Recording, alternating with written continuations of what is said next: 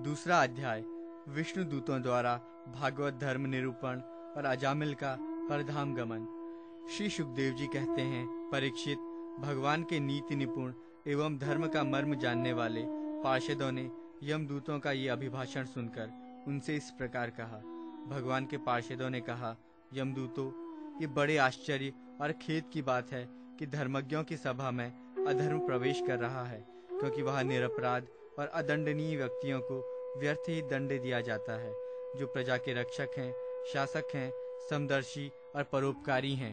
यदि वे ही प्रजा के प्रति विषमता का व्यवहार करने लगे तो फिर प्रजा किसकी सॉरी चरण करते हैं। साधारण लोग भी वैसा ही करते हैं। वे अपने आचरण के द्वारा जिस कर्म को धर्मानुकूल प्रमाणित कर देते हैं, लोग उसी का अनुकरण करने लगते हैं।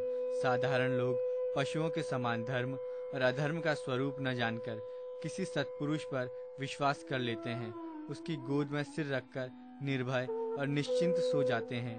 वही दयालु सत्पुरुष जो प्राणियों का अत्यंत विश्वास पात्र है और जिसे मित्र भाव से अपना हितैषी समझकर उन्होंने आत्मसमर्पण कर दिया है, उन अज्ञानी जीवों के साथ कैसे विश्वासघात कर सकता है? यमदूतो, इसने कोटि कोटि जन्मों की पाप राशि का पूरा पूरा प्रायश्चित कर लिया है, क्योंकि इसने विवश होकर ही सही भगवान के परम कल्याणमय नाम का उच्चारण तो किया है, जिस समय इसने नारायण इन चार अक्षरों का उच्चारण किया, उसी समय केवल उतने से ही इस पापी के समस्त पापों का प्रायश्चित हो गया। चोर, शराबी, मित्रद्रोही, ब्रह्मघाती, गुरुपत्नी गामी, ऐसे लोगों का संसर्गी, स्त्री, राजा, पिता और गाय को मारने वाला, चाहे जैसा और चाहे जितना बड़ा पापी हो, सभी के लिए ही सही। इतना ही सबसे बड़ा प्रायश्चित है कि भगवान के नामों का उच्चारण किया जाए, क्योंकि भगवान नामों के उच्चारण से मनुष्य की बुद्धि, भगवान के गुण, लीला और स्वरूप में रम जाती है और स्वयं भगवान की, उसके प्रति आत्मीय बुद्धि हो जाती है। बड़े बड़े ब्रह्मवादी ऋषियों ने पापों के बहुत से प्रायश्चित कृच चांद्रायण आदि व्रत बताए हैं। परंतु उन प्रायश्चितों से पापी की वैसी जड़ से शुद्धि नहीं होती, जैसी भगवान के नामों का, उनके गुम्फित पदों का उच्चारण करने से होती है, क्योंकि वे नाम पवित्र कीर्ति भगवान के गुणों का ज्ञान कराने वाले हैं। यदि प्रायश्चित करने के बाद भी मन फिर से कुमार्ग में पाप की ओर दौड़े तो वो चरम सीमा का पूरा पूरा प्रायश्चित नहीं है। इसलिए जो लोग ऐसा प्रायश्चित करना चाहें कि जिससे पाप कर्म और वासनाओं की जड़ ही उखड़ जाए, उन्हें भगवान के गुणों का ही गान करना चाहिए, क्योंकि उससे चित्त सर्वथा शुद्ध हो जाता है। इसलिए यमदूतो, तुम लोग अजामिल को मत ले जाओ।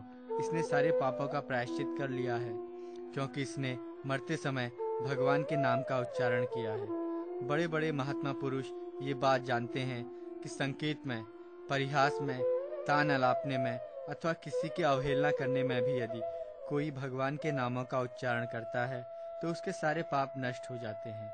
जो मनुष्य गिरते समय, पैर फिसलते समय, अंग भंग होते समय और सांप के डसते, आग में चलते तथा चोट लगते समय भी विवशता से हरी हरी कहकर भगवान के नाम का उच्चारण कर लेता है, वो यम यातना का पात्र नहीं रह जाता। महर्षियों ने जानबूझकर बड़े पापों के लिए बड़े और छोटे पापों के लिए छोटे प्रायश्चित बतलाए हैं। इसमें संदेह नहीं कि उन तपस्या, दान, जप आदि प्रायश्चितों के द्वारा वे पाप नष्ट हो जाते हैं। परंतु उन पापों से मलिन हुआ उसका हृदय शुद्ध नहीं होता। भगवान के चरणों की सेवा से वो भी शुद्ध हो जाता है। यमदूतो, जैसे जान या अनजान में ईंधन से अग्नि का स्पर्श हो जाए तो वो भस्म हो ही जाता है।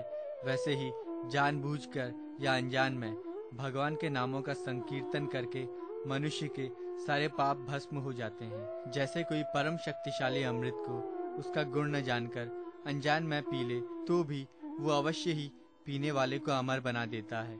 वैसे ही अनजान में उच्चारण करने पर भी भगवान का नाम अपना फल देकर ही रहता है। श्री सुखदेव जी कहते हैं, राजन, इस प्रकार भगवान के पार्षदों ने भागवत धर्म का पूरा पूरा निर्णय सुना दिया और अजामिल को यमदूतों के पाश से छुड़ाकर मृत्यु के मुख से बचा लिया। प्रिय परीक्षित, पार्षदों की ये बात सुनकर यमदूत यमराज के पास गए और उन्हें ये सारा वृत्तांत ज्यों का त्यों सुना दिया। अजामिल यमदूतों के फंदे से छूटकर निर्भय और स्वस्थ हो गया। उसने भगवान के पार्षदों के दर्शन जनित आनंद में मग्न होकर उन्हें सिर झुकाकर प्रणाम किया। निष्पाप परीक्षित, भगवान के पार्षदों ने देखा कि अजामिल कुछ कहना चाहता है। तब वे सहसा उसके सामने ही वहीं अंतर्धान हो गए। इस अवसर पर अजामिल ने भगवान के पार्षदों से विशुद्ध भागवत धर्म और यमदूतों के मुख से वेदोक्त सगुण धर्म का श्रवण किया था। सर्व पापापहारी भगवान की महिमा सुनने से अजामिल के हृदय में शीघ्र ही भक्ति का उदय हो गया।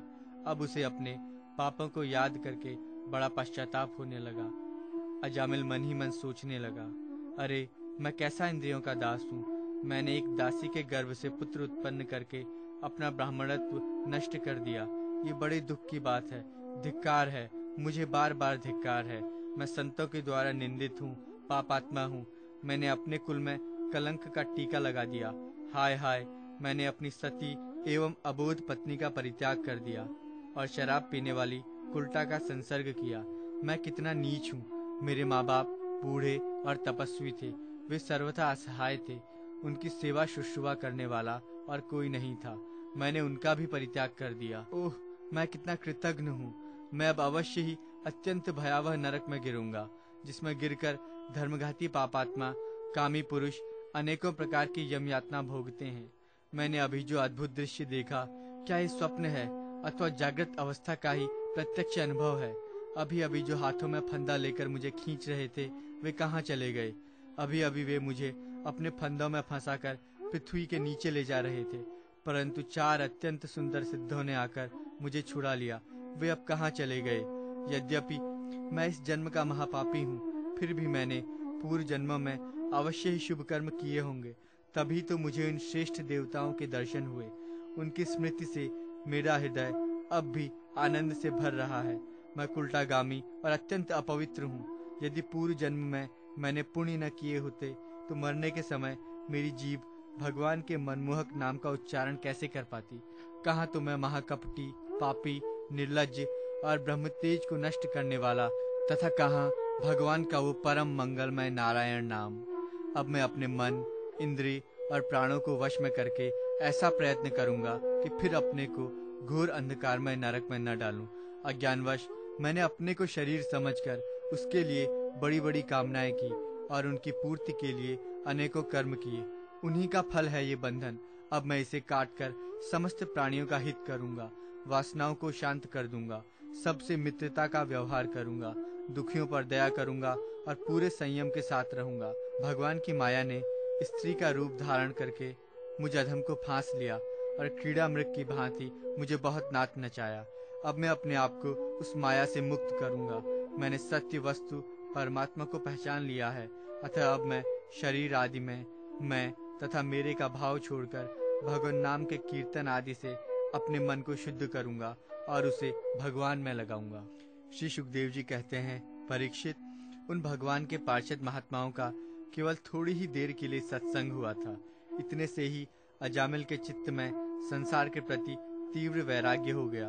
वे सबके संबंध और मुँह को छोड़कर हरिद्वार चले गए। उस देव स्थान में जाकर वे भगवान के मंदिर में आसन से बैठ गए और उन्होंने योग मार्ग का आश्रय लेकर अपनी सारी इंद्रियों को विषयों से हटाकर मन में लीन कर दिया और मन को बुद्धि में मिला दिया। इसके बाद आत्मचिंतन के द्वारा उन्होंने बुद्धि को विषयों से पृथक कर लिया तथा भगवान के धाम अनुभव स्वरूप पर ब्रह्म में जोड़ दिया। इस प्रकार जब अजामिल की बुद्धि त्रिगुणमयी प्रकृति से ऊपर उठकर भगवान के स्वरूप में स्थित हो गई, तब उन्होंने देखा कि उनके सामने वे ही चारों पार्षद, जिन्हें उन्होंने पहले देखा था, खड़े हैं। अजामिल ने सिर झुकाकर उन्हें नमस्कार किया। उनके दर्शन पाने के बाद उन्होंने उस तीर्थ स्थान में गंगा के तट पर अपना शरीर त्याग दिया और तत्काल भगवान के पार्षदों का स्वरूप प्राप्त कर लिया। अजामिल भगवान के पार्षदों के साथ स्वर्णमय विमान पर आरूढ़ होकर आकाश मार्ग से भगवान लक्ष्मीपति के निवास स्थान वैकुंठ को चले गए। परीक्षित अजामिल ने दासी का सहवास करके सारा धर्म कर्म चौपट कर दिया था। वे अपने निंदित कर्म के कारण पतित हो गए थे। नियमों से च्युत हो जाने के कारण उन्हें नरक में गिराया जा रहा था। परंतु भगवान के एक नाम का उच्चारण करने मात्र से वे उससे तत्काल मुक्त हो गए। जो लोग इस संसार बंधन से मुक्त होना चाहते हैं, उनके लिए अपने चरणों के स्पर्श से तीर्थों को भी तीर्थ बनाने वाले भगवान के नाम से बढ़कर और कोई साधन नहीं है, क्योंकि नाम का आश्रय लेने से मनुष्य का मन फिर कर्म के पचड़ों में नहीं पड़ता।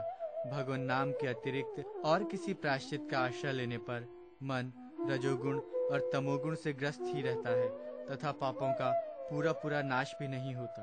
परीक्षित, ये इतिहास अत्यंत गोपनीय और समस्त पापों का नाश करने वाला है, जो पुरुष श्रद्धा और भक्ति के साथ इसका श्रवण कीर्तन करता है। वो नरक में कभी नहीं जाता। यमराज के दूत तो आँख उठाकर उसकी ओर नहीं देख सकते। उस पुरुष का जीवन, चाहे पाप में ही क्यों न रहा हो, वैकुंठ लोक में उसकी पूजा होती है। परीक्षित, देखो, अजामिल जैसे पापी ने मृत्यु के समय पुत्र के बहाने भगवान के नाम का उच्चारण किया। उसे भी वैकुंठ की प्राप्ति हो गई। फिर जो लोग श्रद्धा के साथ भगवान नाम का उच्चारण करते हैं, उनकी तो बात ही क्या है?